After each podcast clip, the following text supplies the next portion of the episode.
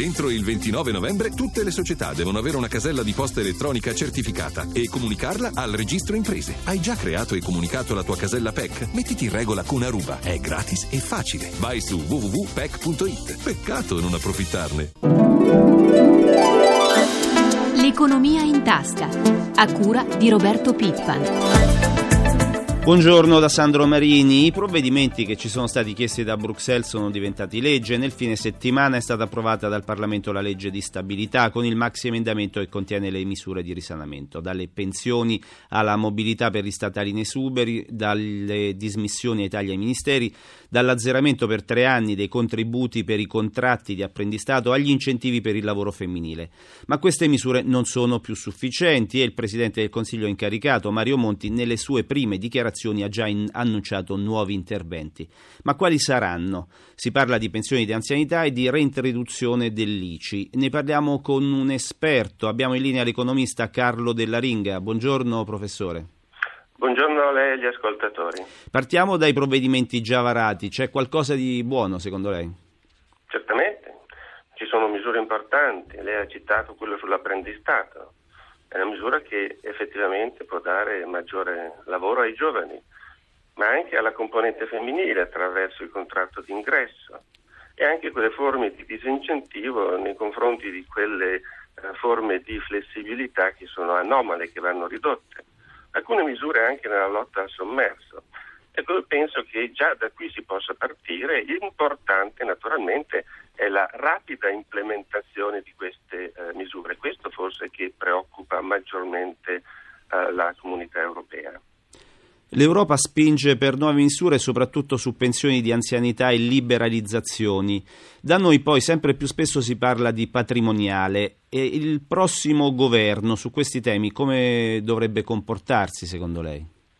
Certamente ci sono nuovi, eh, nuovi fatti cioè le previsioni di una crescita ancora più bassa per i paesi europei, quindi il rischio che il gettito fiscale si riduca e che quindi per, per noi, per esempio, per raggiungere l'equilibrio di bilancio nel 2013 occorre fare qualche cosa. Quindi tornano in campo alcune misure di cui già si era discusso, per esempio per le pensioni. Qui non si tratta naturalmente non di fare cose drastiche, perché la riforma c'è già. Ci sono già degli automatismi in genere che tendono a ridurre il peso delle pensioni di anzianità. C'è già il metodo contributivo che è previsto nei prossimi anni, si tratta naturalmente di capire se per ragioni di bilancio è opportuno anticipare o accelerare questi eh, meccanismi. La patrimoniale si è detto, naturalmente si tratta di una nuova imposta, il disegno di questa imposta va fatto in modo molto accurato se si decide di andare in questa direzione per evitare effetti negativi sul mercato dei capitali e sulla loro mobilità. Ecco, queste sono un po' le proposte a cui io mi permetterei di aggiungere anche quella dei costi della politica. Eh, questo è un segnale importante al di là del contenuto economico, perché è un segnale di, di disponibilità a condividere i costi, i sacrifici che devono essere fatti anche da parte della classe politica. Ma mi sembra che anche su questo ci siano delle proposte in campo. Ecco, questo è diciamo così, quello che il governo deve affrontare, in quello spirito che è stato indicato dal Presidente della Repubblica, cioè coesione politica e sentire tutte le parti sociali per creare anche una nuova coesione sociale. Professore, un ritorno dell'ICI è ipotizzabile? Guardi, l'ICI sulla prima casa era stato rimosso perché si sa che la tassazione sulla, sulla prima casa è, è, sentita come molto poco popolare, uh, però uh, si è rinunciato ad un gettito fiscale importante che almeno in parte potrebbe essere recuperato. Ecco, il vantaggio di questo ritorno a, a tassazione sulla casa che dovrebbe um, tener conto anche così di qualche alleggerimento per coloro che hanno redditi bassi, come era in passato, ecco, il ritorno a, una, questa forma di tassazione sappiamo cos'è, perché l'abbiamo già sperimentato. Ecco, una nuova tassazione sul patrimonio invece potrebbe dar luogo a degli effetti imprevisti e non sempre favorevoli. Ecco, di questo bisogna tener conto. Professore, una risposta flash. C'è grande attesa per quella che sarà la risposta dei mercati finanziari anche in vista dell'asta di BTP a 5 anni. Lei cosa prevede?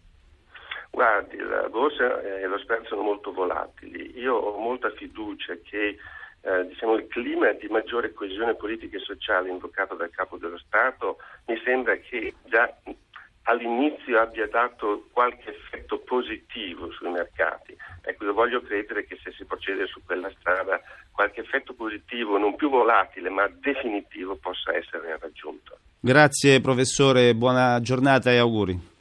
Okay. Abbiamo appena parlato di mercati, allora colleghiamoci subito con Milano, con Alberto Barbagallo. Buongiorno Alberto. Buongiorno da Milano. Allora, cosa è successo questa mattina nelle borse asiatiche? La borsa di Tokyo ha chiuso un'ora fa con un più 1,05% dell'indice Nikkei.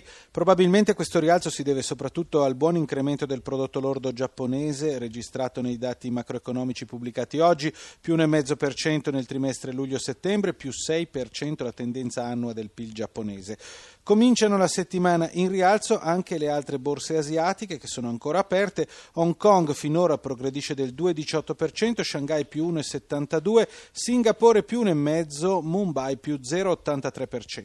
Quali sono le previsioni per la riapertura dei mercati europei?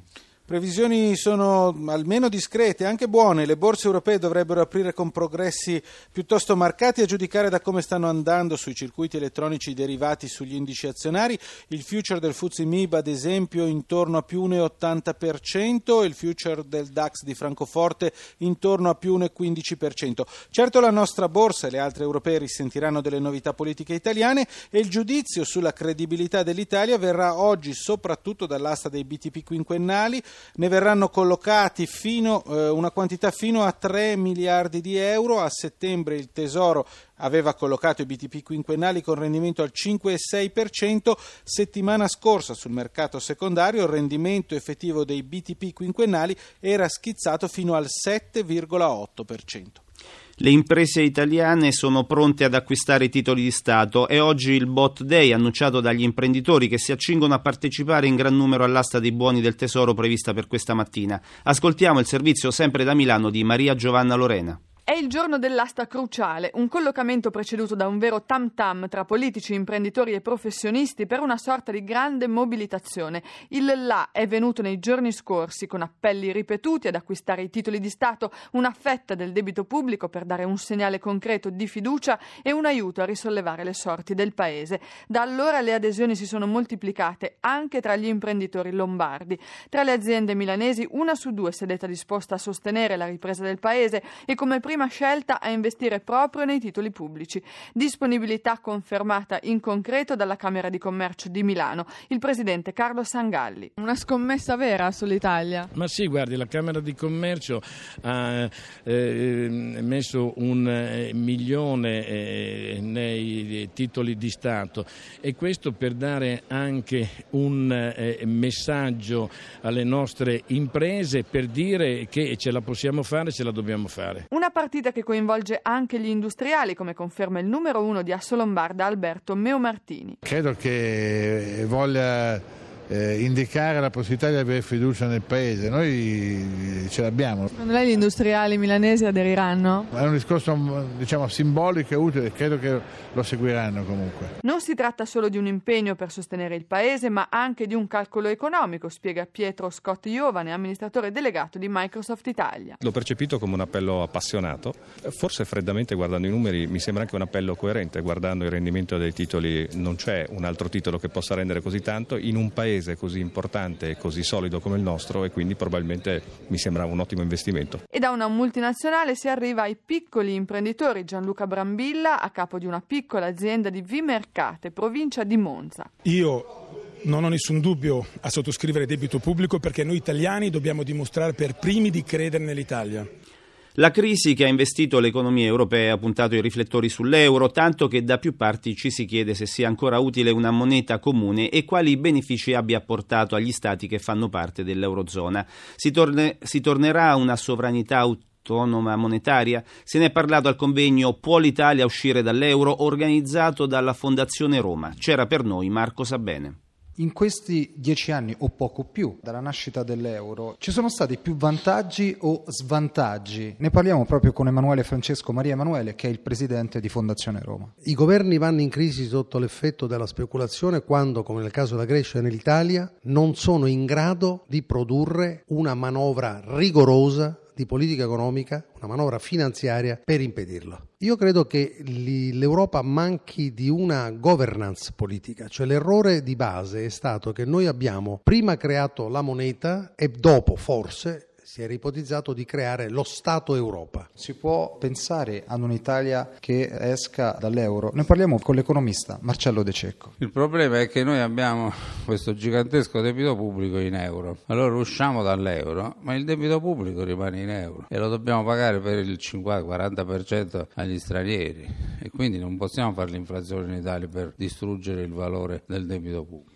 Tecnicamente si può fare? Ma secondo quello che dicono i giuristi, no. Bisogna uscire insieme dall'euro e dall'Unione Europea. Si paventava un'Europa a due marce, un'Europa di serie A e un'Europa di serie B. Ma questa è una cosa che di solito si fa filtrare, che è allo studio delle cancellerie o tedesca o francese o tutte e due, poi viene smentita. Io credo che loro stiano unicamente cercando di fare un passo in avanti, e cioè di stabilire un direttorio fiscale fiscale che eh, badi a tutte le politiche fiscali europee e che sia fatto in maniera secondo loro, i loro intendimenti. Ammontano a circa 80 miliardi di euro i finanziamenti europei per la ricerca, fondi ai quali anche il nostro Paese può accedere presentando progetti che riguardano l'innovazione e la ricerca. L'Accademia dei Lincei ha organizzato un incontro nel pomeriggio a Roma in collaborazione con l'Istituto per l'Enciclopedia Treccani per promuovere l'accesso dell'Italia a queste risorse. Sentiamo il presidente dell'Accademia dei Lincei, Lamberto Maffei, che al microfono di Elisabetta Tanini ci presenta l'iniziativa. Noi vogliamo riunire tutti diciamo, i ricercatori, ma anche l'industria, ma anche le regioni, tutti i possibili interessati per dire perché non ci organizziamo, perché non sfruttiamo questa opportunità che in fondo, insomma, in un certo senso è alla nostra portata, ecco, e questo sia per l'organizzazione dei progetti, sia per unirci diciamo, il ricercatore con l'industria, con la provincia, perché più grossi siamo e più influenziamo. Sono sempre grossissimi progetti. Ecco, in Italia i fondi destinati alla ricerca e all'innovazione sono pochi, molti ricercatori italiani sono costretti ad andare all'estero. Eh, sì. Secondo lei c'è la possibilità invece di rimanere qui ed operare? Ci sono dei settori dove è possibile in qualche modo portare avanti i progetti? Certamente ci sono dei posti dove si può ancora lavorare bene, ci sono speranze e certamente questi vanno nutriti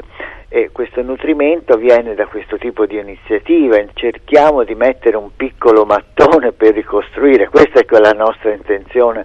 Professore, in questo momento di crisi economica l'innovazione può essere il volano dell'economia? Cioè, ricerca vuol dire il volano dell'economia, vuol dire domani. Quanti posti di lavoro si possono creare attraverso appunto la ricerca e l'innovazione? E questa è una domanda più difficile perché l'innovazione si fa con i fondi, dipende da quanti fondi abbiamo, ma diciamo certamente nell'ambito della ricerca si possono creare, se andassero avanti questi progetti, migliaia di posti di ricerca. Parliamo dell'amministrazione contabile degli enti locali. Con la legge di stabilità del 2011 il governo ha reso obbligatoria la presenza di revisori legali nella gestione dei bilanci di regioni, province e comuni.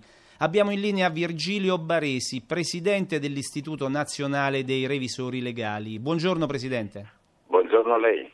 Innanzitutto, cosa significa che gli enti locali devono avere obbligatoriamente dei revisori legali? Il revisore legale rappresenta la terzietà, cioè il giudice che, indipendentemente dagli interessi di parte, guarda la corretta applicazione della legge. Per la prima volta le regioni, in base ai nostri impegni, vengono anche loro sotto eh, chiamata da parte del legislatore a farsi controllare da chi non è interessato per quanto riguarda l'andamento economico interno delle parti, ma bensì da esterno valuta se è stata applicata la norma. A quanto ammontano i bilanci che dovete controllare?